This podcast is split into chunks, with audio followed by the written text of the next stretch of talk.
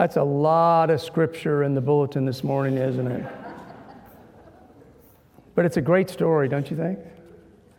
I'm committed to um, preaching through the book of Daniel, and it may take the rest of my life because I don't want to write a new sermon every time I preach. I mean, what, what good is there to be retired if you have to write a new sermon every time you preach? but there's stuff in here for us, it seems to me. Um, the rest of the story from the uh, book of Daniel, chapter 2. Therefore, Daniel went to Arioch, whom the king had appointed to destroy the wise men of Babylon and said to him, Do not destroy the wise men of Babylon. Bring me before the king, and I will give him the interpretation. Then Arioch quickly brought Daniel before the king and said to him, I have found an exile from Judah, a man who can tell you, the king, the interpretation. And the king said to Daniel, whose name was Belteshazzar, are you able to tell me the dream that I have seen and its interpretation? Daniel answered the king, No wise men, enchanters, magicians, or diviners can show the king the mystery that the king is asking, but there is a God in heaven who reveals mysteries. And God has disclosed to King Nebuchadnezzar what will happen in the end of days. Your dream and the visions of your head as you lay on the bed were these. To you, O king, as you lay in bed, came thoughts of what would be hereafter. And the revealer of mysteries disclosed to you what it is to be. But as for me, this mystery has not been revealed to me because of any wisdom that I have, any more than any other living being, but in order that the interpretation may be known to the king and that you may understand the thoughts of your mind. You were looking, O king, and there appeared a great statue. The statue was huge, its brilliance extraordinary. It was standing before you, and its appearance was frightening. And the head of the statue was fine gold, and its chest and arms of silver, and its midsection and thighs were of bronze, its legs of iron, its feet partly of iron and partly of clay. As you looked on, a stone that was cut out, not by human hands, and it struck the statue of the feet of iron and clay and broke them in pieces. Then the iron and the clay, the bronze and the silver, the gold were all broken in pieces and became like chaff in the summer threshing floors. And the wind carried them away so that there was not a trace of them could be found. But the stone that struck the statue became a great mountain and filled the entire earth. That was the dream. Now we will tell the king the interpretation. You, O king, the king of kings, to whom the God of heaven has given the kingdom, the power, the might, the glory, and into whose hands um, he has given human beings wherever they live, and wild animals of the field and birds of the air, and whom he has established ruler over all of them. You are the head of gold. And after you shall arise another kingdom inferior to yours, and yet a third of bronze, which shall rule over the whole earth. And there shall be a fourth kingdom as strong as iron, and the iron crushes and smashes everything. It shall crush and shatter all these things. As you saw, the feet and toes were partly of a potter's clay and partly of iron. It shall be a divided kingdom, but some of the strength of the iron shall be in it, as you saw the iron mixed with clay, as the feet, as the toes of the feet were part iron and part clay, so the kingdom shall be partly strong and partly brittle. As you saw the iron mixed with clay, so they will mix with one another in marriage, but they will not hold together, and the iron does not mix with clay. And in the days of those kings, the God of heaven will set up a kingdom that will never be destroyed. Nor shall this kingdom be left to another people, but it shall crush all these kingdoms and bring them to an end, and it shall stand forever. Just as you saw, a stone was cut from a mountain, not by human hands, and it crushed the iron, the bronze, the clay, the silver, and the gold. The great God has informed the king of what shall be hereafter. The dream is certain, and its interpretation is trustworthy. This is the word of the Lord. So many of you know I didn't grow up Presbyterian, I grew up Baptist. And uh, we were not a creedal people. We didn't have creeds and confessions. And we prided ourselves on that. We believed we went right to the Bible, which is not true, actually. But that's another sermon. so when I became Presbyterian, I noticed that um, all, all my uh, Presbyterian friends had memorized and knew um, completely the Apostles' Creed and the Nicene Creed. So I dutifully memorized both of them so I could fit in. But one thing that caught my attention in both of those creeds, it says, crucified under Pontius Pilate. An odd thing to say. Both creeds say that. It seemed odd to me. Why not just say crucified, dead, and buried? It's a lot simpler. Why name a particular person as a part of that crucifixion? Now, what's interesting to me is I learned that these creeds, both the uh, Apostles' Creed and the Nicene Creed, grew up under imperial Rome. One under occupation, that is the Apostles' Creed, one under co optation, that is the Nicene Creed. So it, it occurred to me that actually um, suggesting that um, there was a crucifixion under Pontius Pilate, imperial Rome was a gutsy thing to put into the creed, right? Huh? And then I read Luke Bretherton's interpretation of this, which I think is really on spot. Here's what he says When the creeds say crucified under Pontius Pilate, it's a judgment on all local authorities that exploit their people. It's a judgment on them. And so when the creeds say that Jesus was resurrected from the dead and descended into heaven, it is that that exposes the limits of their power and their fear of their own limits. And according to, according to Luke Bretherton, that's, uh, that's the God of the Creed. It's not all that God does, but one of the things God does is expose the limits of our powers and the fear of our own limits. You see, this is the God of the Exodus.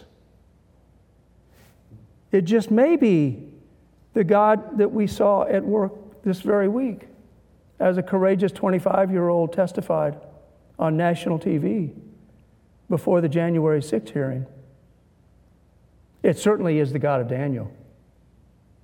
Nebuchadnezzar has a dream that exposes the limits of his power and the fear of his own limits, and he is terrified. And so he brings his staff together, the people who are supposed to interpret the dream, and he wants to know not just the dream, but the interpretation of the dream. It's kind of his ways of controlling things, you see, or there are probably varieties of interpretations of what that uh, is about. But then he says something if you don't give it to me, I'm going to tear you limb from limb. Now, that's a horrible thing, don't you think?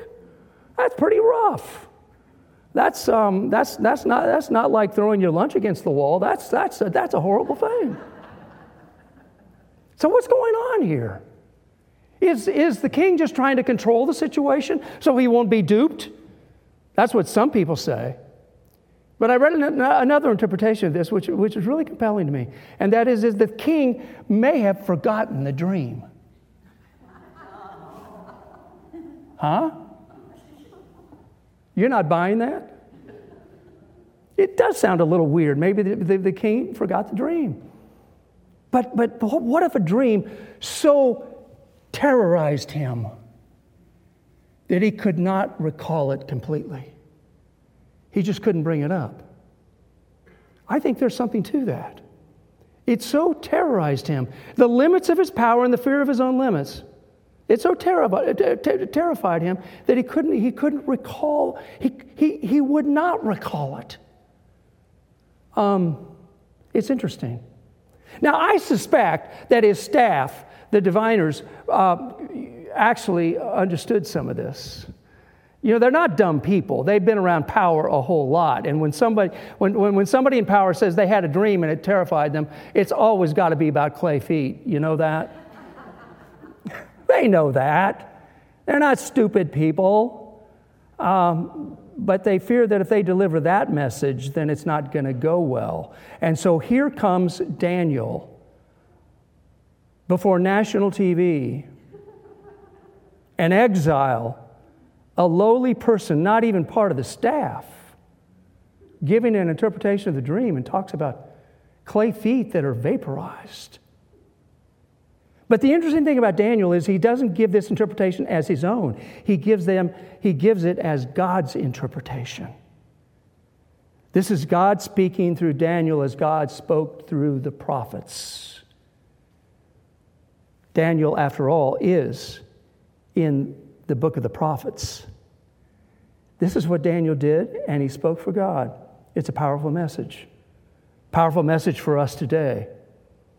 Um, on this 4th of July weekend, um, it invites us to ponder what, what, is, what, is the, uh, what is the nightmare that we forgot? What's the nightmare that exposes the limits of our power and the fear of our own limits? What is that nightmare? Could be a lot of things. One thing that comes to mind as I ponder Daniel this lowly exile who was not even part of the staff who goes on national TV and exposes everything. One thing, I, one thing I pondered is something that was exposed to us during the pandemic that we're, we're, we're tending to forget. Do you remember the essential workers that went to work during the pandemic and kept the nation running? Do you remember them? We are tending to forget them, largely largely um, black and brown folk, marginalized folk. There's something real ironic about calling them essential workers and then not paying them enough to live on. Don't you think? Is that a nightmare that we tend to forget? I think it is. Because maybe it exposes our fragility, exposes the limits of our power and the fear of our own limits. Maybe it does that. I mean, why can't we at least enact a law that, that, that, that pushes the minimum wage to $15 an hour? Have you ever tried? Can you imagine living on $15 an hour? and we can't even do that. Is that a nightmare that we have forgotten? I wonder if it is. I wonder if. Um, if that's being exposed in our midst is something that we should be about. These are people, by the way, uh, who, who uh, uh, uh, are not only marginal in our world, many of them, but they've come as immigrants. They're exiled too here. Um, these are, are folk who uh, perhaps are following the American dream or hoping for it, or maybe they're native born and haven't given up on it, perhaps, but they're living in our midst. Take a look around tomorrow on 4th of July and see who's working. Take a look around. If you dare, ask them how much they make. Interesting conversation might happen. One of the best books that I've read with you um, in the books group, book groups that I've been doing is Heather McGhee's The Sum of Us. And in that book, what she does is she exposes the uh, sum zero paradigm that is, is if you win, I lose. She exposes that as the chief paradigm of, the American, of, of American history and culture. She says that that's basically how we live. You win, I lose. And particularly in our history, it is a paradigm that if black people win, white people lose. Paradigm we see lived out in our very midst. It's there in the replacement theory, the myth of the replacement theory, isn't it? It's all there. But, but, but Heather McGhee not only exposes that as a myth, she points to something really radical that's right in our midst if we'd only see it. It's just like the essential worker, right there if we'd only see it. And that is, is that it's not a sum zero world out there, actually. That's not, what, that's, not, that's, that's not the best for this country. The best for this country is a win win. Diversity is good for us. To have the diversity of perspectives, to have the, the, diversity of, of, of mind and heart, to hear the voices. It's good for us, it makes us stronger. What she says is that our real power is, is, is not the power of the privileged, it's the power of diversity, it's the power of our interdependence one with the other, of honoring, of honoring the work of the essential worker in our midst. Um, and that could go a lot towards healing the nation's wounds, it seems to me. You know, the American dream that we uh, kind of lift up and celebrate on the 4th of July weekend, uh, the American dream that, uh, that, that of the self made person that can make it on their own. I think we all know that that's a myth. That I can make it on my own and I deserve to be here at the top. And the greatest fear is, is that I will lose it. The greatest fear is, is that my power will be exposed as faulty it will be exposed as a fiction. And fragility, the fear, the fear that I will lose my power will be exposed to.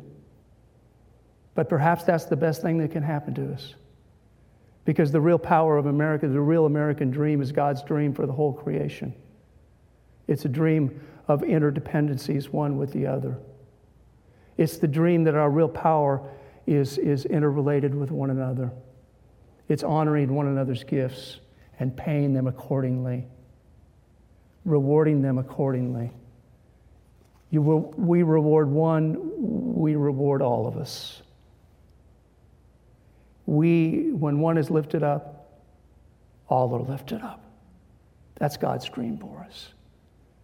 It's a remarkable vision that Daniel gives an immigrant, an immigrant, an exile, lowly Daniel gives a dream that exposes what we know is a fiction in order that we might live fully, one with the other, interdependent. The lion with the lamb, the power of the many, the power of God with us. May it be so. Amen. Oh God, we thank you for the vision of Daniel. We thank you for the vision of um, the limits of our power and the fear of our own limits, the fragility exposed because it enables us to see that our real power, our real, our, our real benefit, our real abundance is one with the other, not against the other, with the other, in the fullness of power and in the fullness of your love. In Christ's name we pray. Amen.